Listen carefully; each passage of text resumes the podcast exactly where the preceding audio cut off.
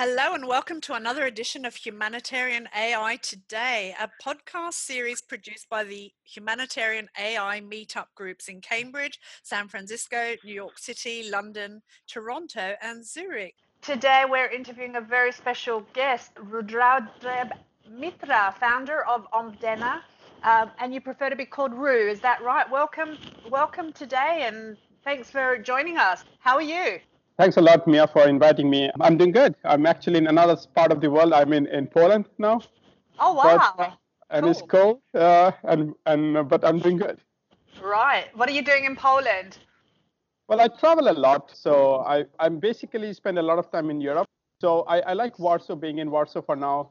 I was just in Barcelona a few days ago, and before that I was in Romania, and and I'm coming to US in a couple of weeks. So I thought, okay, I'll just spend a couple of weeks in Warsaw. How are things over there? It's good. I mean, I think it's one of the, the most fast growing city in Europe. I think the city has changed a lot over the last four or five years. Mm-hmm. And, and it's really, really nice place to, to, to, to live, actually. Yeah, and you mentioned earlier you've been doing lots of your own podcasts and and your way of life. So you're in the flow, traveling. What made you start Omdena? It's it's relatively new. Do you want to walk us through that journey and and how that started and where you're at now? With Absolutely. that mm-hmm. and where you're going maybe. So i think the, the how it started was like two years ago i was spending a lot of my time just traveling and speaking to different conferences and i met a lot of people. And what i observed were a couple of things. The first thing that i observed that there's a lot of talented people around the world who are often living in remote parts of the world like not in the main cities like san francisco and london or, or newark but because of online education, primarily in AI, they have now access to knowledge, the same as anyone, say, in Stanford or MIT has. But they don't have access to opportunities.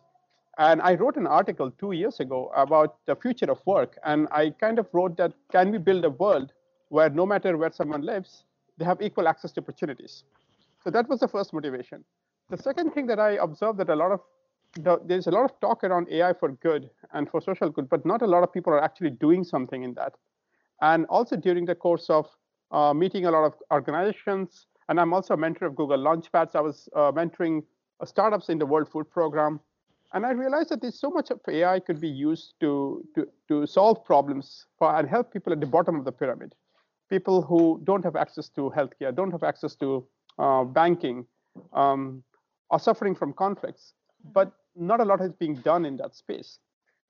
Um, and and I wrote a book on that, creating value with AI, showing how AI can be helping that that people at the bottom of the pyramid. But that was just like one way of like doing something. But then I thought, can I actually build something? So I saw on one side all these people who have talent but don't have opportunities, and on the other hand side there are organizations who hugely benefit from building using AI. Um, so I thought, okay, maybe I can create a platform where people can all over the world can come together, collaborate, and not compete. And that's very very important. That I always believe people should co- collaborate and not compete mm-hmm. um, and solve these problems, social problems in the world. And that led to Omdena. When I started it, I didn't believe it would grow so fast because in some ways it completely goes against traditional way of thinking that I'm bringing people who have never met each other, who are not necessarily a, like the most say, perceived most most talented people, different time zone, different cultures, and giving them a problem in most cases where they don't even have access to data. Like they have to even find the data um, and expect them to somehow collaborate. And there is no management. It's purely a bottom-up driven approach. Mm-hmm. Um, but to my surprise, it did work. It, it, it, it actually works really well that people start collaborating, uh, started working together, trying to uh, set up calls together and, and build models. Um, so, so what does that look like from ground up? Do you mind just um, unpacking that a little bit, walking me through? You know, how do you find people? Is it all online, or do you? Um, what's that process? So the process is whenever an organization comes to us, says, "Okay, we want to build an AI model for this problem." Often they don't have access to data, and or don't even have data, and often the problem is not that well defined. It's kind of high level, well defined, high, high level problem. So we post it in our website, and we post it via LinkedIn, and then people start applying. And we have been extremely lucky that over you know, hundreds of people apply normally to, to be part of these challenges. And these are not only people who are um, necessarily in uh, like people in Africa or in Asia, but even people in MIT and Stanford and CMU and Google, they also apply to be part of these challenges because for them it's a way to give back. So then there's a selection process. So I kind of try to make a call with almost all of them, or at least some of them. And then once a group of 40 to 50 people are selected based on certain criteria, we put them together in Slack. And then we do a kickoff call. Okay. In the, in the kickoff call, the organization comes and presents the problem. So the people actually understand what is the tool and then let the community, that small, that group of 40 people, 50 people, try to discuss together, break down the problem into multiple tasks, and then drive the whole thing bottom up, where they start uh, collaborating, discussing, trying different models. Quite well described by one of the guy who actually uh, part of the challenge. He wrote that this to him the first week was a complete chaos, and the chaos led to the best models and the best idea uh, mm-hmm. uh, winning over because you don't try to structure a top down. You're not putting a structure top down. It's let it just the, the community come together and create the structure from from complete chaos. And and, and how, how did how did that happen? Like were you did you give a framework around it? Like you're calling it chaos but what came out of that chaos so what happens that um, so since we have the slack mm-hmm. so people are discussing in the slack Right. And then, then yeah, and then they can create different break the tasks. The, let's say they have to to solve a problem, and then they can break down the problem into multiple subtasks. So one guy says, okay, let me build the task on data collection. Let me. One guy says, let me try an unsupervised model, and then the some of the people from this community says, okay, I'm interested to help you in this particular task. So slowly, right. this organization is this tasks are broken down into multiple, and then they start working together. Uh-huh. And every week there is a call, so that every week all of the task uh, man, the people in the task present what they are doing, so everyone is able to know what others are doing, and the, the structure is, is somehow created from that. Right. It's really lovely how you've connected um, the AI for good field in in such a real way, and um, and where where do you think things are headed now?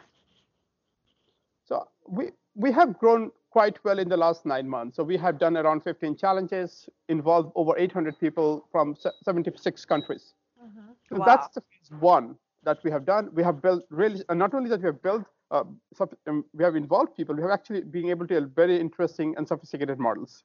We have been even covered by the Next Web and different magazines have covered the work that we have done. So this is, to me, is a very innovative way of doing what we have done till now. I think the next phase that we want to do is um, the second phase would be to scale this up. So to show that you know this model of collaboration mm-hmm. is the best way to build models, which is ethical, inclusive also. Right. And that's very very important because I'm actually not create the structure and the people are bottom up. So that's and com- uh, collaborating. So that's the next phase is how can I scale this up to the next level where we do more projects. We perhaps involve uh, companies who might be want to uh, to build models for their own uh, purposes, but they have distributed employees. So they may, we want to show them, look, this is the way you can actually work um, and, and involve people. Mm-hmm. So to me, the way we are going is not only we are building the future of of AI or future of AI for good, but to me, it's a direction of building the future of work.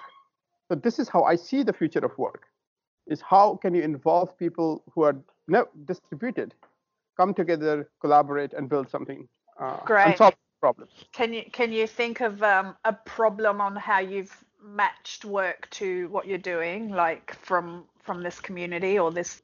So let's say that uh, it's just a future vision. Let's say what can happen is um, there are these massive organizations like banks and things like that. Mm-hmm. And they have often employees distributed all over the world. Yep. Currently, I think a lot of time, once they, the, the remote the, the remote work is often that they are working in groups in one place and there's another group of people in another place. They're still somehow working in silos. Mm-hmm. So if we could show that that look there is a way in, in which can you can be anywhere in the world and still be part of this bigger group and work together and build solutions and involve people from all different backgrounds and cultures mm-hmm. yeah go on sorry to interrupt yeah i think that's the direction that i'm kind of thinking if we build the future of work that way. Yeah. No, it reminds me of someone who I unfortunately didn't get to meet in person and unfortunately probably never will because she just passed away. But her her name is Leila Janah. And what she did, she was the CEO of Samasource.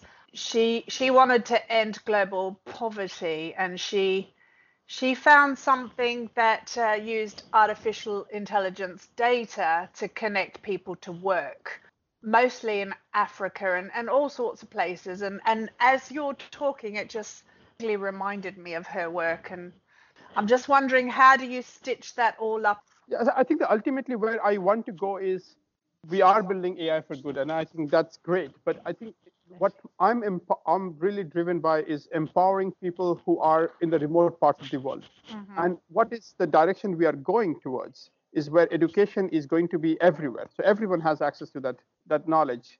Yeah. Now the question is how do we give them the equal opportunities also? So this because, this initiative yeah. was called Give Work, and the reason I'm mentioning it is simply because it sounds very similar to what what you're doing, and, and I just thought I'd plug it in um, because because um, it's helped a lot of people in poverty-stricken countries uh, get work. So I'm wondering what the outcome that you're hoping for or you're finding is is happening with um, Omdena so far. Yeah, so what I uh, so one side is the work, but another side that also we found out a lot of people who collaborate, they say they learned a lot, mm-hmm. and I think that what we are building is also the future of education in ways. Right. But the best education is where you are not only just reading in theory, but a lot of online courses give you the theory and you solve some problems, but mm-hmm. when you actually give them a problem to solve in real world, and and then they, they collaborate and solve that problem together, and they learn a lot. So that to me is education also. I- are you finding you're dealing with students mostly? Like, what what's your audience? Um, I know it's bottom up, but it's it's from all over the world. You said 76 countries. Can you so can you the, tell me more? The age group is the youngest that someone has participated in our challenge are 16, and I think the oldest was in his late 60s or 70s. Mm-hmm. Um, Students, yes, but not students necessarily in the early 20s. A lot of our women, actually, almost 30 to 40% of our collaborators are women, which yeah. is quite high number compared to uh, any AI team that you can see in the world. The reason that a lot of women, um, maybe housewives or who have done work and doing these online courses, are now looking for opportunities. Mm-hmm. So they are in their 30s, uh, mid 30s, even 40s. Um, so, so, so the, the there is there is a, a, wide range of group of people. There are people who are in their 60s who who are who had worked and I've who done PhD in physics and now wants to do machine learning and, in AI in this field. Mm-hmm. So, so the age group there is no such kind of one common age that you could see. Yeah, no, that's pretty diverse and, and very inclusive. Um, we're particularly interested in, in AI challenges and, and this thing that you're working in partnership with the UN's uh, World Food Programs Innovation Accelerator, you know, the one headed by Kyriakos uh, Kouparis for AI for disaster response. And um, you know, looking at improving response during cyclones in particular. That's the disaster and the focus. Um, and you've partnered up and collaborating with with them so that sounds really exciting and it's just been launched i understand is that something you can maybe give us some more information about uh, so sure we just finished one challenge so mm-hmm. just before uh, giving a background mm-hmm. with impact hub in istanbul mm-hmm. and that the goal of that was also something similar was given if an earthquake hits in istanbul what would be the safest route to reach from point A to point B. And often the safe route is not necessarily the fastest route given by Google Maps. Mm-hmm. So we, we build this kind of a, a solution that re, giving an earthquake, let's say in, the, in, this case of a disaster is an earthquake, how to reach from point A to point B. And actually our, our next web picked up that, uh, that what the work that we did, they wrote an article about us saying we build a model to unite families after earthquake. that was mm-hmm. the title of the article. So that was the part one of it. And now what we want to do further on with the World Food Program was, is that when a disaster hits, one of the key problem is uh, disaster management, right? Like how do you provide the right logistics to point A to point B? How do you supply uh, the, the people what to do, what not to do? That's a key challenge that often a lot of uh, relief teams uh, end up facing. So our goal is to kind of build a model that can help us so, okay, this is how to uh, to, to what, how to prioritize the task or how to uh, what to do, what not to do, what what next to do, what are the different tasks that we should be doing. So kind of creating a, a, disaster plan. That's a quite a broad scope. So that's why I said it. When we start a challenge, we start with a broad scope and give that to the community. And of course, since it's a two months, we cannot solve that's a quite a big problem. So the community will try to narrow down the problem mm-hmm. to a bit more specific. Specific. We'll look at what data is out there and try to build a, a model that kind of at least solves a part of that big problem. This is much, much more um, information than you'd get from Google Maps. How how does that happen? What what are you using? And and and then who has access to this? So for the Impact Hub, the code we made public we, or we just made yesterday. The, the it's an open source code, uh, so anyone can have a look. The articles are all in our blog, in our website, so people can go and read that. Um, so anyone has access to that. Um, in fact, it was interesting that I got a email from a PhD student from Sweden, and he said that he could utilize what we have built in refugee camps. So mm-hmm. what? How did we build this model of safety? Is what we did is we use satellite images to identify buildings, and that helped us to understand the density of buildings in a given area. And once an earthquake hits, the safest route would be to which bypasses the densely populated uh, areas. Mm-hmm. Uh, the interesting part all of that is that when we started using the OpenStreetMap, that the map that but that the data was not fully uh, complete. So we had to build our own model using satellite images, identify the buildings, density, created a heat map, and based on that we built our safe route. So that that's what we did.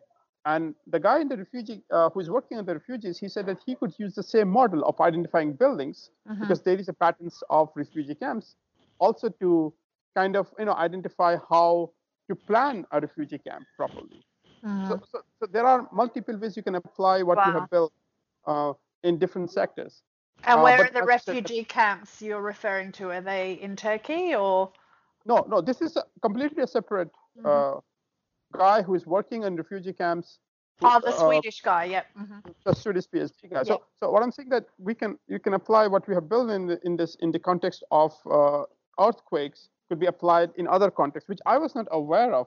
So mm-hmm. we make the code open, we ma- write the articles, yeah. and then let people read it, and they say, oh, okay, maybe this, we can apply this also in my context, which is like in the case of a refugee camp, because I'm not aware of that. So, so that's how we work. And same with the World Food Program that we we want to we understand that's a problem. So we want to narrow down to a specific subset of that big problem. And that would be based on the data that we can gather, mm-hmm. uh, what is out there. And, and then we will build uh, a model from that. Great. So, so, yeah. so, so you chose the earthquakes, and then you're moving on to this um, cyclone. What, what was the um, reason for cyclones? Do you, do you know what, why that was chosen? So we don't necessarily choose the problem. What we choose mm-hmm. is the organization. Right. So I know the guys in the World Food Program. So we actually worked with World Food Program last year. Our one of the first challenges were with the World Food Program in Nepal, where we use satellite images to mm-hmm. identify the type of crops. And and then uh, I get to know the people in the World Food Program uh, in, in Munich, and and they they said, okay, let's run another challenge. Uh, could be quite interesting. So I said, what is one of the biggest problem that you guys want to solve. And they'll say okay our one of the big problem is disaster management. Mm. so they came up with the problem rather than we choose the problem. Yeah no it, it's probably linked up to you know frequency and and everything that's going on i would imagine. But it it sounds like um um that that sounds what, what's the timeline on that? I i understand um it's been launched. How can people help collaborate in this? I know i know there's um some information. So, do you do you have anything you can share? Yeah, so it's in the website omdena.com, so mm-hmm. people can go and apply. So the application stage is still open. Uh, the challenge will start on Thursday, so we are almost closing. Like we already have around 40 people selected. So over the next couple of days, we'll close the, the application process. So and we'll that's start, March the 6th, is that right? March the 6th, 6th is Thursday. on the day we start the challenge. Right. Uh, where we bring in 40, 45 people uh, the people from World Food Program will come up, will they will present a problem, and then we start, and then it will be two months long, and then after two months we'll will deliver the work. Wonderful. Well, all the best. Sounds super um, helpful and uh, interesting. And what what do you anticipate you're going to um, get out of this? You know, are you? I'm not sure. Is it is it going to be like a a disaster repository of data for uh, cyclones? Like, what do you think it's going to bring you as a challenge? What are you anticipating? Well, I I have I I'm not, to be honest, anticipating anything at this point.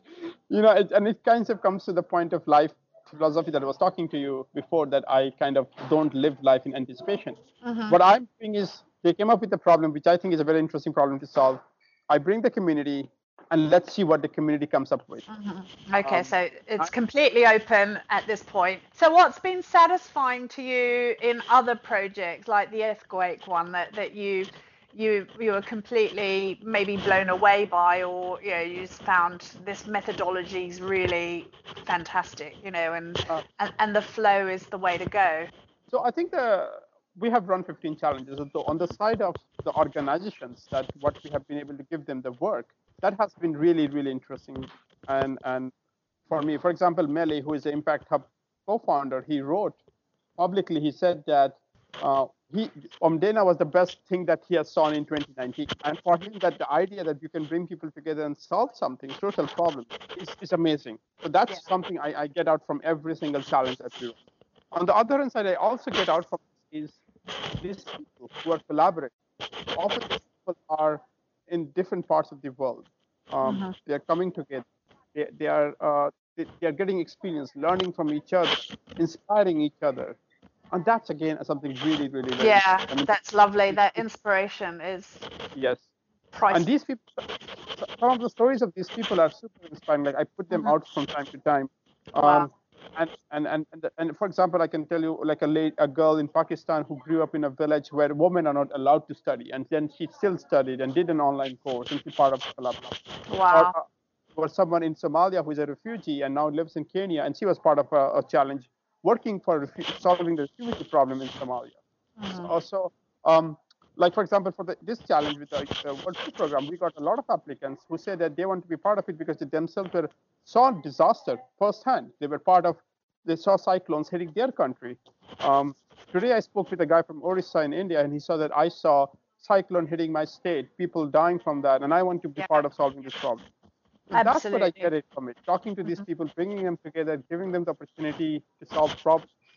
Yeah, thank you for that. That makes it real, and I, I completely see what you're doing now that you gave those examples, and, and it democratizes and it enables and it it just um, gives access to people who, you know, normally wouldn't, and and and then it's applied. So that's really brilliant. Thank you. Exactly. Wow. Okay, so join in the challenge, everybody. That that I'm, I'm curious to see how that goes. Um, watch this space. In two months' time, we'll see what's out of this. Um, so, is there anything else you'd like to share about um, your journey, your flow, um, your life? Well, I think this one part of which is how did I ended up being here, where I am now with building Omdena and everything, is that which uh, I try not to control my life so much. Uh-huh and and go with the flow. Um, so three years ago, I left kind of all, all, everything, and I thought, let's let's see what the life brings in. And and I started writing, and I got opportunity to speak, and I would have never thought in my life that all of these things would have happened. And because of all of that, the idea of Omdena came. And I'm I, I think that we take life too seriously. And often I see that people have these goals and they want to achieve this goal in 2020 and then 21. And I, I say that that creates stress Instead, if we just move back and just observe mm-hmm. things around us and just live with the flow, and and I think that that actually ends up being much more um, fulfilling and much more effective in a way. I just yeah. wrote an article like a week ago, say live life effortlessly, mm-hmm. and uh, my argument is that do things that feels effortless don't do things that feels like an effort. And what i mean is effortless is which feels like very smooth. And i i work a lot but that feels still effortless. So that's the something i want to share with with everyone is that uh, i think we had to to take we we are trying too hard to achieve things rather than mm-hmm. i i said just let it be flow and, and great things will come. Yeah. So it's hard for people to just be themselves and do that maybe in the system we're in and, and perhaps education needs to be more nimble and address um, just the way people are today. But that that's great advice. Thanks for sharing that. Um, I I think that's brilliant. And the younger the better, Rue, really. Like how old do you think kids should be starting to to really getting to know themselves and get into that effortless space of you know being it's um it's important. How did you how did you connect to that? I, that's a difficult that's a question that i myself am thinking but i think being growing up in india perhaps had an effect. I mean i learned meditation in school. Um, right. of course you know that was still kind of we took it in a fun way but still there was an, an aspect of spirituality uh, growing up in india. I think that had a part of who am i uh, today but I think that about the kids, I, I, think that children should be taught about meditation and this way of life way early, like five years, six years. It should be like in the schools, they should be taught. Mm-hmm. Um, and I, I, think that that way, effortless way of life would really go a long way in building the world more happier, more peaceful, uh, less conflict. Because I think a lot of things that happens in this world is because of self ego and kind of you know like uh, I want to be better than other and this is the same thing. That's why it connects very well with Omdena because i never understand why do we need to compete? Because the, the way education system and work is it's all about competing. They teach us to compete. They teach us be the first in the class. You have to be better than the others. So right from the childhood we are always told compete compete compete. And we are always competing fighting with each other. And imagine how powerful it would be if we stop competing and start working together. Yeah, the collaboration like, part is collaboration. And, and this so is, beautiful. Mm-hmm. And, it's the inspiration. Yeah. Exactly. Don't get it. Like, but, but yeah. sorry, I don't want to cut you in. I just want to stitch this back to AI and maybe, you know, the biases there. Is AI competitive or collaborative? Is AI, how can we make AI good and, and really truly do no harm? Is that something you think about when you, you know, work with AI? Thanks you asked this question because I actually wrote an article a few months ago, and, right. and next we'll repost it. It's about I argue that why women should lead the AI. Um, and when I say that that the argument that I put is that women are by nature, or the feminine energy is by nature is more collaborative, and we will end up building more ethical and adoptable AI if we build it collaboratively there are statistics saying the 80% of the AI system that we build is still not applied in real world. Mm-hmm. Right. Because it's, it's, it's built by mostly, say, male who have no understanding of the, the ground realities. So we need more collaboration. We need people to come together from different stakeholders, from different backgrounds. And. I often say that we need people who are building the system at once who are actually facing the problem. People who have intrinsic motivation to, to solve the problem. Unless you involve them, we would i don't think we'll ever be able to build systems that people will adopt and use it. Yeah it's and really important. Yeah. This is really and that it will be also ethical because we don't want to build something that we will be using we think is unethical. So that's where it comes to what we are doing. So i'm saying what Omdena is doing is showing that there is a way in which we involve people at the grassroots people who are actually facing the problem also give, they have access to knowledge because that's a key thing that happened over the last five years that online education that they have now access to knowledge. Give them the opportunity let them come together and they will solve the problems. Don't rely on governments to solve your problem. Let's solve it ourselves together. And and we will then build ai systems which will be ethical adoptable trustable. Right, and that's, and that's, that's empowering as well. It puts the responsibility in each individual's hands, and hopefully, hopefully people will think for themselves as a result. Let's hope for the best. Um, but in closing, is there anything else you want to share? Is there anything you need? I don't want to use the word help, but we've got a community here of um, humanitarian actors mostly, or people in the data science community who who want to do good things. So, what's your call to action there? So I will say a couple of things. Feel free to add me on LinkedIn. I always like to connect with people from all over the world. Uh, Mike, I'm coming to San Francisco uh, in the in the month of March. I will be spending three weeks there. Would love to meet people locally who are who are there. Awesome. Um, and and of course, the third is that if you want to be part of Omdena, feel free to apply via the website. there, we will post challenges every other week. After the World Food Program, we'll start a challenge with the, with Arizona State University and an organization called Shaping Edu, trying to understand the effects of student loan. Um, so we will run a lot more challenges. So feel free to check our website and, and then apply for those challenges. Gotcha. All right. Well, thank you very much for joining us today and um, for sharing your insights from Omdena and everything you do. It's been great talking to you. That brings this edition of Humanitarian AI Today to a close. Thanks, Roo. Bye for now.